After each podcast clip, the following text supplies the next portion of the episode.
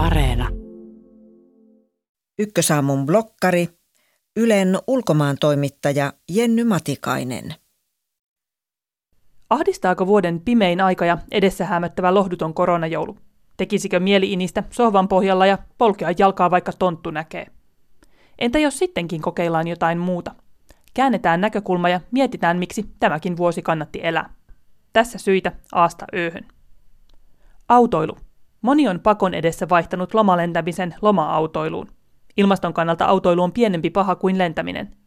Toisaalta joukkoliikenteen vaihtaminen yksityisautoon painaa vaakaa vastakkaiseen suuntaan.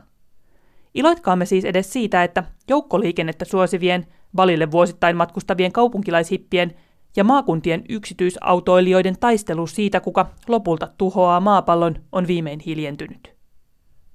Bailut. Miettikääpä, miten mahtavat niistä tulee sitten joskus, kun saa taas juhlia livenä. Pelkkää halia koko ilta.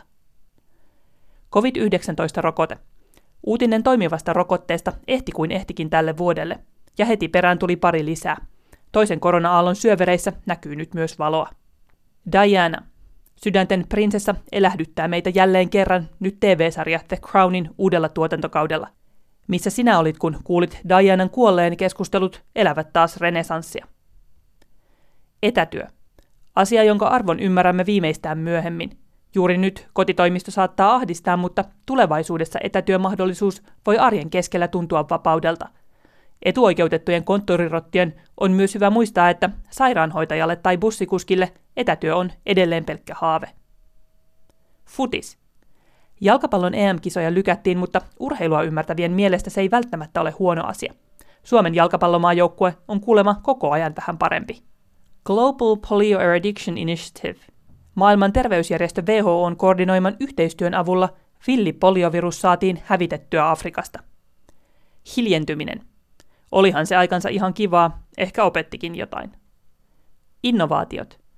Korona on saanut ihmiset keksimään laitteita, tarvikkeita, sovelluksia ja palveluja, joiden avulla selvitä arjesta ja torjua koronavirusta. Jakaminen. Mututuntumaan perustuva havainto kertoo, että ihmiset ovat korona-aikaan olleet avuliaampia toisilleen ja valmiita jakamaan omastaan. Kiina. Kiina ilmoitti aikovansa hiilineutraaliksi vuoteen 2060 mennessä. Kiina on maailman suurin päästöjen aiheuttaja ja sen toimilla on merkittävä rooli ilmastonmuutoksen torjunnassa. Lapset. Etäkoulua käyneiden pienten ihmisten sitkeys liikuttaa. Marin. Pääministeri Sanna Marinista on tullut kansainvälinen julkis. Oli Suomen hallituksesta ja demareista mitä mieltä tahansa, onhan se nyt hienoa, kun maailmalla puhutaan. Naisten oikeudet. Tyttöjen sukupuolielinten silpomisesta tehtiin Suomessa rangaistavaa nykyistä selkeämmin. Päästöt. Vuoden ensimmäisellä puoliskolla kasvihuonepäästöt vähenivät noin 9 prosenttia vuoden takaiseen verrattuna, kertoo Nature-lehdessä julkaistu tutkimus. Tämä on enemmän kuin vuoden 2008 talouskriisissä tai toisen maailmansodan aikaan. Queen's Gambit. Shakista kertovasta TV-sarjasta tuli Suomessakin suoratoistopalvelu Netflixin hitti. Maailmanlaajuisesti shakkivirtuasin orpotytön tarinan kertova sarja on saanut shakin suosion nousuun. Verkkokauppa eBayssä shakkilautojen myynti on ohjelman julkaisemisen jälkeen tuplaantunut. Ei ehkä tärkeää, mutta kiinnostavaa ja ah, ihanan älyllistä. Ruotsi. Koronaviruksen vuoksi olemme kerrankin saaneet tuntea pitkäkestoista ylemmyyden tunnetta ruotsalaisia kohtaan. Suomi. Kesällä muistimme, miten ihana Suomi on ja matkustimme katsomaan sitä. Terveys.